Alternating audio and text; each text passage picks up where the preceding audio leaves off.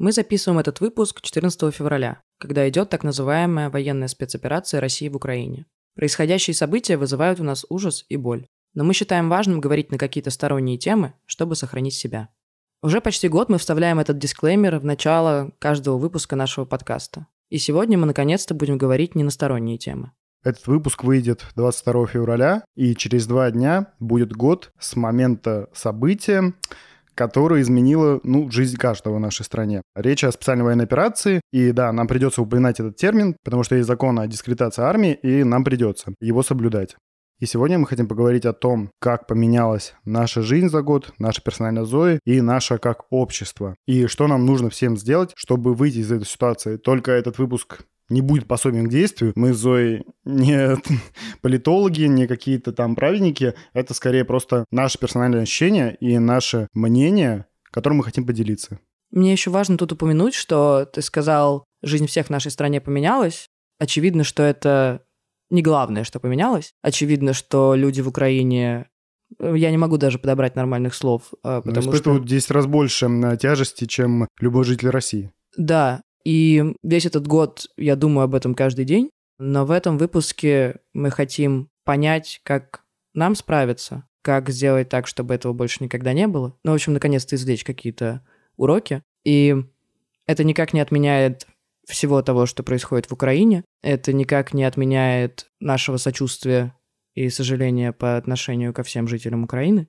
И, к сожалению, мы чувствуем себя беспомощными в плане того, чтобы как-то помочь им, за исключением каких-то очевидных пожертвований, еще чего-то. Поэтому хотя бы поговорим о том, как помочь самим себе.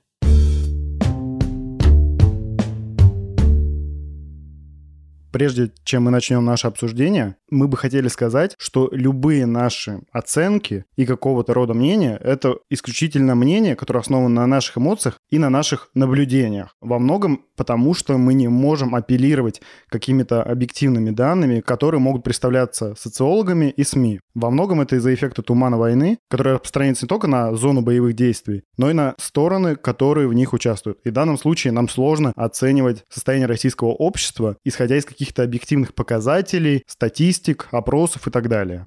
Почему это так происходит? Мы, конечно, говорили про туман войны в выпуске про пропаганду. Если вы не слушали, послушайте, потому что он важен, и это тот выпуск, которым я горжусь, потому что он важен для понимания вообще того, что происходит. Ну, скажем так, если тот выпуск был важен тогда, год назад, то этот выпуск важен сейчас для меня. Да. А, и Социология не работает, потому что люди боятся отвечать на вопросы, потому что люди боятся честно отвечать на вопросы. Выборка очень разнится, потому что если у тебя какое-то мнение не согласное, то ты боишься отвечать, чтобы тебе что-то за это не сделали. Или если ты уже соглашаешься отвечать, то ты отвечаешь так, как хочет партия, условно. Поэтому пока что мы никак не можем нормально проанализировать, что вообще происходит, кроме каких-то, знаете, знаков, которые ты видишь, и это, конечно, очень сложно, потому что мы в наших выпусках стараемся все-таки как-то опираться на статистику, а ее сейчас просто нет. Ну, поэтому и придется, наверное, опираться на символы и признаки, которые ты видишь в повседневной жизни, ну и которые сообщают средства массовой информации, которым мы доверяем в этом подкасте и которым мы регулярно используем. К сожалению, практически 100% из них сейчас иностранные агенты или нежелательные организации. Но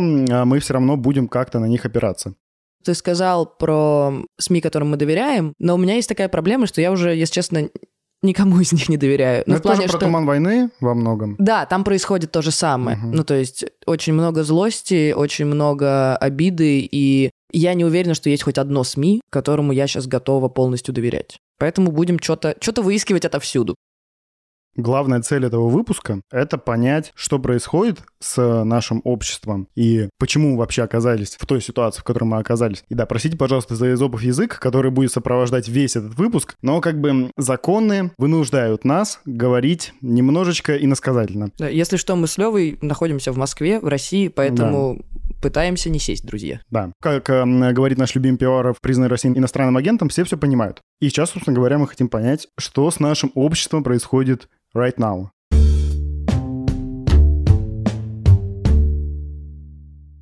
Штука, которая меня больше всего Нет, ладно, здесь нет вещей, которые меня больше всего или меньше всего беспокоят. Меня беспокоит... концептуально волнует все. Да, но, как мы знаем из истории, а мы с Левой, ну, изучали историю в школе, потому что я сдавал ЕГЭ по истории, Я тоже. ты тоже. И что-то мы оттуда помним. И знаете, очень неприятные вещи происходят, когда общество разделяется. И сейчас есть полное ощущение, у нас, по крайней мере, что общество поляризировалось больше, чем оно когда-либо было. У нас есть какая-то группа людей, которая поддерживает СВО, у нас есть группа людей, которая, очевидно, не поддерживает СВО и это высказывает прямо, и большая часть этой группы уехала. Ну или небольшая, но какая-то точно уехала. И у нас есть люди, которым... Я не знаю, наверное, это тоже две группы. Сомневающиеся и те, которым все равно. Хотя, мне кажется, вот тех, которым все равно, уже все меньше и меньше. И это явление, ну, как бы, оно в целом было всегда, ну, то есть, э, по крайней мере, в нашей жизни с Левой точно. Мы не такие взрослые, чтобы помнить много исторических периодов российских, но Я помню только один, честно.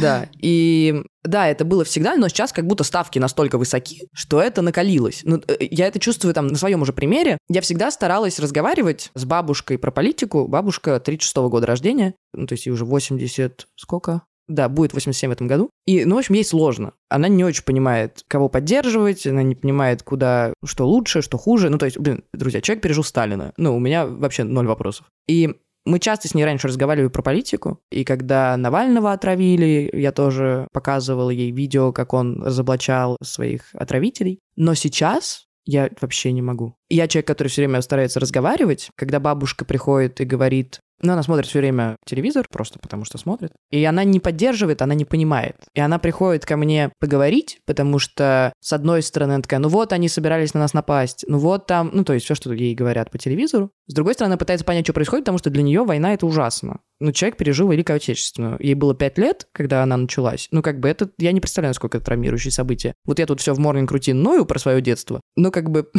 Нам всем и не снилось. Слава богу. И я не могу. Ну вот я прям, ну, я понимаю, что одно слово, что она говорит, что вот бомбят и типа так и надо, и, и все, у меня включается какой-то защитный механизм и рефлекс, и я не могу разговаривать, даже с бабушкой своей. О чем тут говорить про каких-то других людей?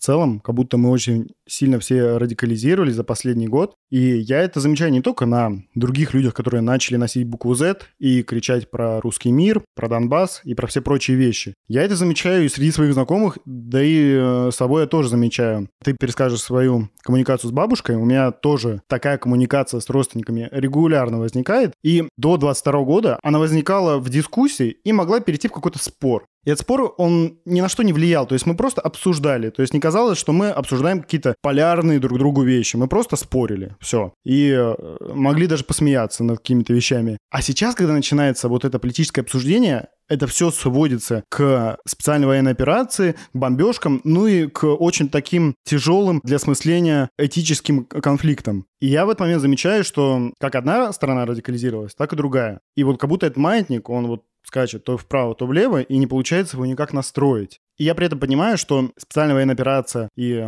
а, 22 год — это же не то событие, которое резко вот так вот повернул этот маятник, у всех в одну сторону, и все. Очевидно, что этот маятник начал перекашиваться еще до этого. Ну, это просто усилило все. Это просто усилило, это просто как будто вот так вот этот рычаг дернули, и все, полилось. И э, никто его не может обратно э, вернуть на место. И как будто это произошло, это уже мои какие-то догадки, когда я рефлексирую на эту тему, что очень мало коммуникации было между людьми, по крайней мере, между людьми разных точек зрения. И мало было именно здоровой дискуссионной коммуникации. То есть была коммуникация бытовая и крикливая, когда вот эти споры про политику, которые перерастают быстро в ругань, а вот здоровой коммуникации не было. И из-за этого люди очень быстро обозлились, и 24 февраля стал катализатором очень сильным. Еще как будто, если раньше ты мог не замечать политику, и это меня очень бесило, если честно, когда люди не замечали политику, вот это я вне политики и так далее, у меня прям триггерилось очень сильно, то сейчас это невозможно не замечать, ну, просто потому что это какая-то новость, которая про всех.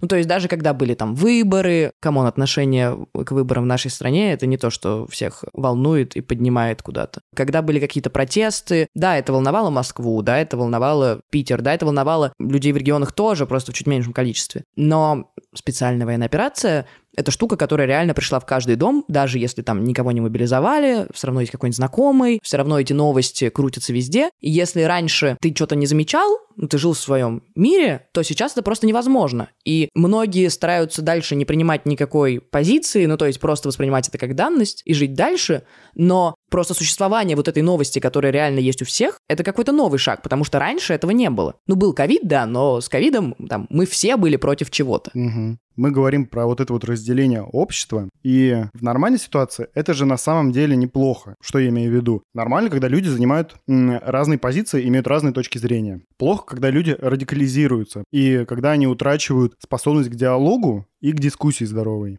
Я на самом деле не очень люблю схему вот эту двухпартийную, когда у тебя есть две стороны только. Потому что это в любом случае ведет к лютой поляризации. Какие мы сложные слова сегодня выбрали. Даже если посмотреть на США, да, партия демократов, партия республиканцев, ну, вспомните эти новости, когда там на Капитолий напали, что, ну, радикализация практически уровня гражданской войны. И мне вот это, если честно, не близко, потому что, ну, не может быть двух мнений в обществе. Их намного больше. Не может быть только за или против. Все не черное и белое, все серое. И как бы, ну, то есть здесь должны быть разные именно многопартийность, именно многочисленность мнений плюрализм — это, в принципе, самая здоровая система. И да, если что, мы используем пример США, не чтобы показать, что всех плохо, и типа у них тоже хреново, нет, это как бы пример того, что на самом деле общество радикализируется, наверное, во всем мире в какой-то степени. Просто там институции могут сдерживать эту радикализацию. Ну, я бы не стала объединять, что вот все... Эм, я сегодня увидела Reels, что апокалипсис скоро, типа там в Турции землетрясение, что там в Сахаре типа что-то растут цветы, ну, короче, какие-то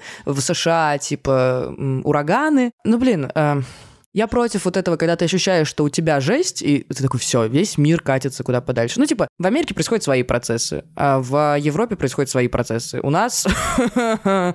У нас свои процессы, да. И как раз хорошо, когда людей разных позиций представляют разные люди в этих фракциях, в этих партиях, в этих э, парламентах, потому что каждое мнение, оно так или иначе репрезентировано в политической жизни. И во многом, наверное, проблема, в которой мы сегодня оказались, это демобилизация общества. Что имеется в виду? Что за последние годы, я не знаю, десятилетия или ну, там... Ну, лет 20, да. Лет 20, да. Может быть и 25, может 30, может все 100 уж теперь. Люди утратили интерес к политике и к участию в политической жизни. И это проявляется на очень разных примерах. На том, что пойдешь на выборы, да нет, зачем? Я не знаю, пойдешь ли ты на митинг, да нет, зачем? А если они идут, то либо их заставили, либо какой-то совсем трендец в стране, который уже невозможно игнорировать. Это просто как бы с разных сторон показываем. И вот эта демобилизация, она и привела к тому, что люди не вовлечены в политику, и люди, которые стоят у власти, собственно говоря, эти политики, они не ориентируются на мнение своего населения и творят все, что они захотят, без опасений, что это население будет противиться э, этим решениям и потом, например, не переизберет эту власть.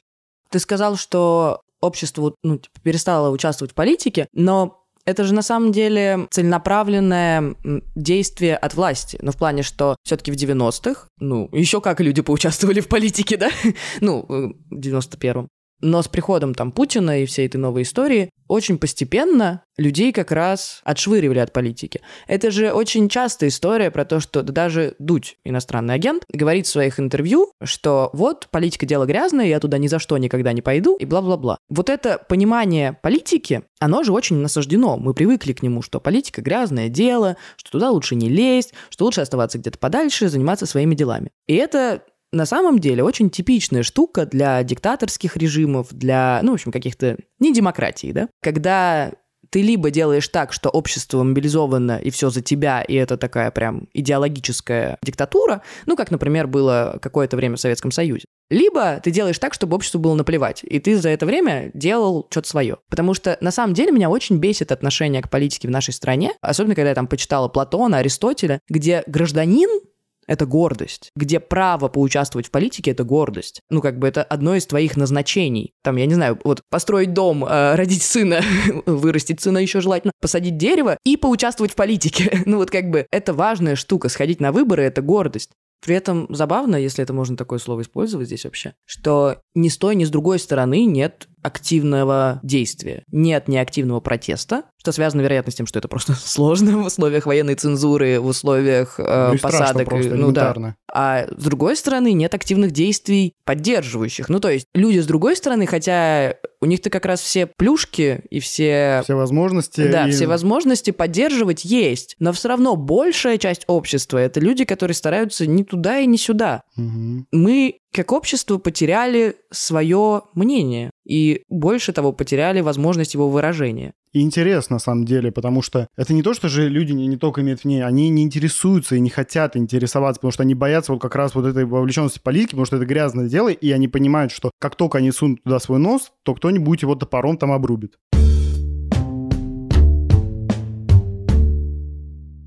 В этом году я еще прочувствовал, насколько для России важная тема эмиграция. Я всегда знала про философский пароход, про эмиграции, которые были во время Советского Союза, но для меня это была какая-то далекая штука из истории, из ЕГЭ. А сейчас я поняла, насколько это реально актуальная штука. Я чувствую Бродского, который уехал, я чувствую Пастернака. Несмотря на то, что мы здесь, многие наши друзья... Ну, блин, у меня сейчас есть друзья, мне кажется, в любой точке мира. В Турции, в Грузии, в Казахстане, в Киргизии, в Америке. Ну, просто мои друзья в Испании.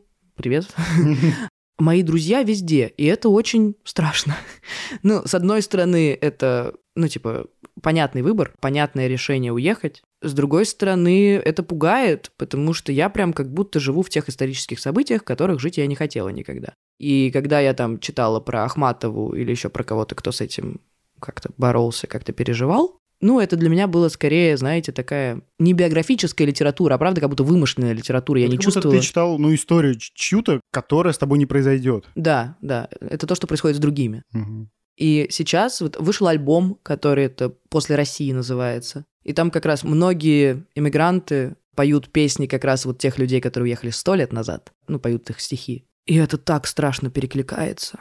Потому что та волна иммиграции, которая сейчас, она же огромна. Ну, понятно, что кто-то уезжает из-за того, что просто не может оставаться в стране, которая ведет специальную военную операцию. Я даже не могу назвать это вторжением. Кто-то уехал из-за мобилизации. И вот те истории, которые я слушала в подкастах, которые я не могу назвать, те истории, которые я слышала от своих друзей, вот эти огромные очереди на границе, эти фотографии, эти истории про то, как человек там 20 часов, несколько суток простоял в очереди, А потом пешком еще столько же шел. Это для меня, ну, просто какой-то сюжет фильма, какой-то, это что-то абсолютно нереальное. И это очень важная, на самом деле, штука для нашего общества, несмотря на то, что часть пропагандистская, ну, типа, уехали, и слава богу, там им и место, предатели Родины и так далее. Ну, Володин сегодня сказал, что 60% россиян вернулось. М, класс, рад за него. И для общества это очень важная штука, потому что уехало очень много мозгов, очень много айтишников тех же самых, очень много там креативной какой-то тусовки. Да просто вообще много людей уехало. ресурс уехал Да, просто. человеческий ресурс, которого и так у нас не хватало. И причем уехал тот самый человеческий ресурс, который двигал общество и страну в целом вперед, потому что этот тот был креативный класс, если мне память не изменяет в терминах, то это примерно так называется, который, собственно говоря, и был самым активным в стране. А сейчас страна лишилась этого креативного класса, который и так был немногочисленным. Причем еще появилось это вот противостояние, но не противостояние, но какое-то разделение тоже на людей, которые уехали и которые остались. Вот эта история с хорошим русским, с паспортом хорошего русского, который просто кринж полный, что ты должен соблюсти какой-то порядок вещей, Ты чтобы... должен дослужиться до того, чтобы быть хорошим русским. Да, и вот это разделение на тех, кто уехал, и тех, кто остался, оно тоже меня очень пугает. Потому что, ну, сейчас вроде бы как-то чуть получше с этим. Люди начали говорить, что, ну, типа, вообще-то и то, и то выбор, и то, и то вариант развития событий. Мы не можем осуждать ни тех, кто уехал, ни тех, кто остался. Но все равно это вот есть. И когда что-то кто-то говорит из-за границы, вот это типичное предъявление, так вы там, вы ничего не понимаете, предъявление тем людям, которые остались, почему вы остаетесь там налогами, это поддерживаете. И это еще одно разделение, которое лучше обществу не делает. Если раньше общество было разделено, но оно жило в каких-то обстоятельствах, то миграция и релокация, наверное, так можно сказать за сегодня, это разделение, которое меняет у людей мышление в плане того, что они интересуются совершенно другими вещами и обращают внимание на другие вещи. Например, проводился опрос среди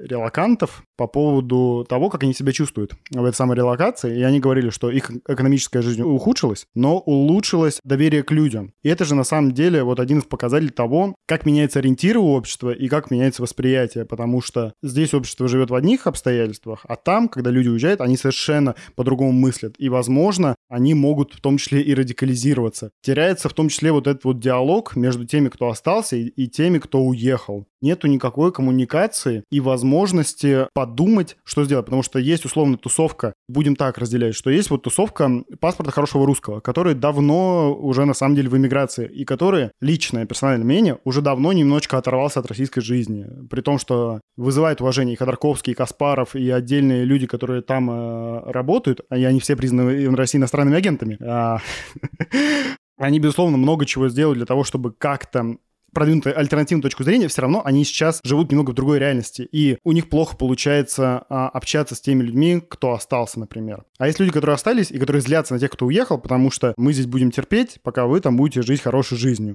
Все друг друга обвиняют, все заботятся о себе, что как бы объяснимо по-человечески, но с какой-то эмоциональной точки зрения не очень приятен, потому что у всех один взгляд на происходящее, что специальная военная операция и политический режим — это плохо, и с ним надо что-то делать. Это одна цель, но у этих всех сообществ нет возможности поговорить с друг другом и определиться, кто и что может сделать, чтобы поменять эту ситуацию. Мы еще поговорим, я думаю, про эту проблему, потому что она все-таки куда-то движется и все-таки как-то решается. И вот ты говоришь про злость и про обвинения. Кажется, чуть-чуть люди начинают разговаривать друг с другом. Мне просто важно, чтобы мы не говорили какие-то аксиомы, что вот так и есть. Нет, это все процесс, который идет, идет уже год, и постепенно люди начинают как будто разговаривать, и вот какое-то вот это общество, которое против специальной военной операции, оно начинает что-то там друг с другом как-то коммуницировать. Но все равно это разделение, оно огромно, и оно очень важно для общества в целом, не только для тех людей, которые против специальной военной операции, а просто для российского общества. Потому что уехавшие ресурсы, опять же, поляризация, и люди, которые непонятно, вернутся ли вообще когда-то или нет. разговаривая про общество, мы не можем не поговорить про медиа, ну, по двум причинам. Во-первых, мы медийщики, а у нас есть диплом, и мы вроде что-то делаем в медиа, и это очень важная для нас часть общества. Надеюсь, я не вру за тебя, Лев, ты согласен?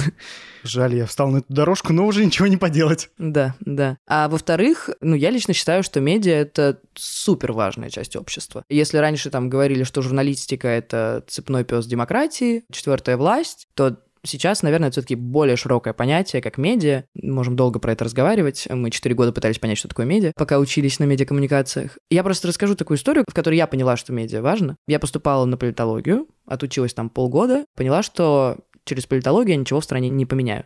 У меня с самого детства какое-то ощущение, что что-то не так. Я помню, как я в, на выборах 2012 года прибегала к бабушке и говорила «Голосуй за Прохорова! Голосуй за Прохорова!» Я ничего не понимала, но почему-то уже это было в моей голове. Я в 12 лет спрашивал, почему в России не может править Меркель.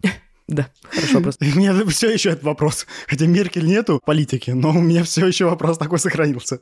И, в общем, когда я понимала, что я не исправлю ничего политикой, потому что меня на первый же... Я, у меня был план реально пойти там в какое-то свое районное управление, потом там в Москве как-то и так далее, и постепенно расти. И, в общем, вот моя карьера чиновника. Но я поняла, что на первом повороте меня там срубят, и это вообще бесполезная штука. Ну, с той ситуацией, в которой мы находимся, и с теми принципами, которые у меня есть. И когда я уходила с политологии, я уходила в никуда. Но вот эта интенция что-то поменять, она все еще была во мне. И в итоге я дошла до медиа, потому что как будто это одна из немногих вещей, с помощью которых ты можешь что-то менять и разговаривать с людьми. Потому что я свято убеждена, что только разговор может что-то поменять. А медиа что делают, как раз разговаривают. И чтобы понять общество, надо в том числе понять медиа. И меня, не знаю, пугает, расстраивает, в общем, вся эта буря эмоций про то, как медиа радикализировались. Опять же, с обеих сторон. Если посмотреть на пропаганду, она уже не чурается ничего. Ну, то есть раньше это там не то, чтобы подбирали эпитеты, но сейчас этого стало намного больше. Весь первый канал, который раньше Эрнст пытался балансировать на чем-то классном, развлекательном и на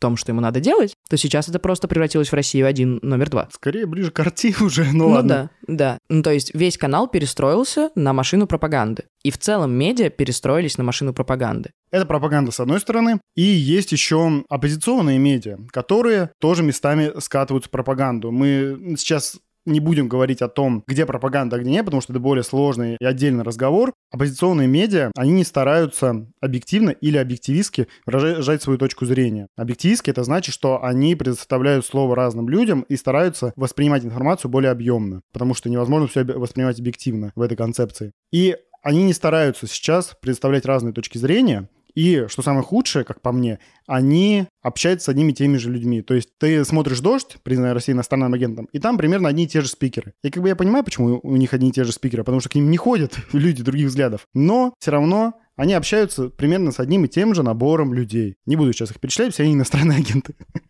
Почти, да. Да, и это вот самое худшее, когда нет возможности поговорить с человеком, который других взглядов или у которого какая-то другая точка зрения, и не рождается вот эта дискуссия, а рождается вот это вот поддакивание. Трендец происходит? Да, трендец. Ну вот и поговорили.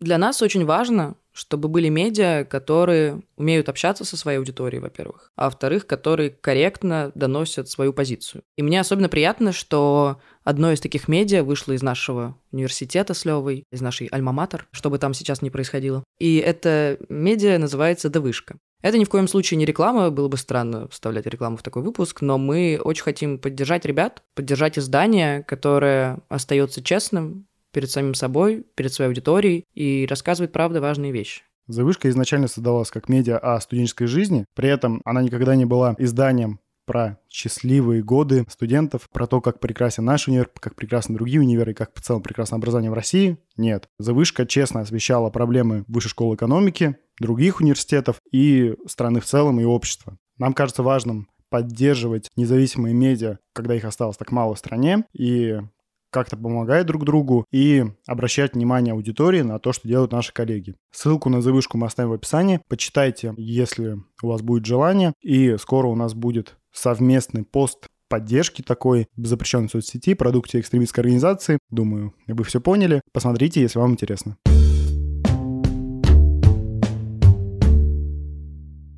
В этом выпуске мы попытались понять, какие сейчас есть проблемы у нас, у нашего общества российского. Но очевидно, что на этом не хочется останавливаться, и хочется понять, как с этим дальше жить и что с этим делать. Наверное, этот выпуск — это состояние наше где-то полгода от начала февраля, а выпуск, который выйдет завтра, он про то, что мы поняли, про то, как нам дальше со всем этим справляться. И мы будем очень рады, если вы его послушаете, потому что для меня это очень важный выпуск. Если этот выпуск, он был про сегодня и про прошлое во многом, то следующий, он будет про завтра и про то, что нам делать, потому что все уже поняли, что ситуация не самая лучшая, но нам нужно понять, что э, со всем этим делать. Вот. И мы постараемся найти ответы, хотя и не факт, что у нас получится. С вами были Зоя и Лева.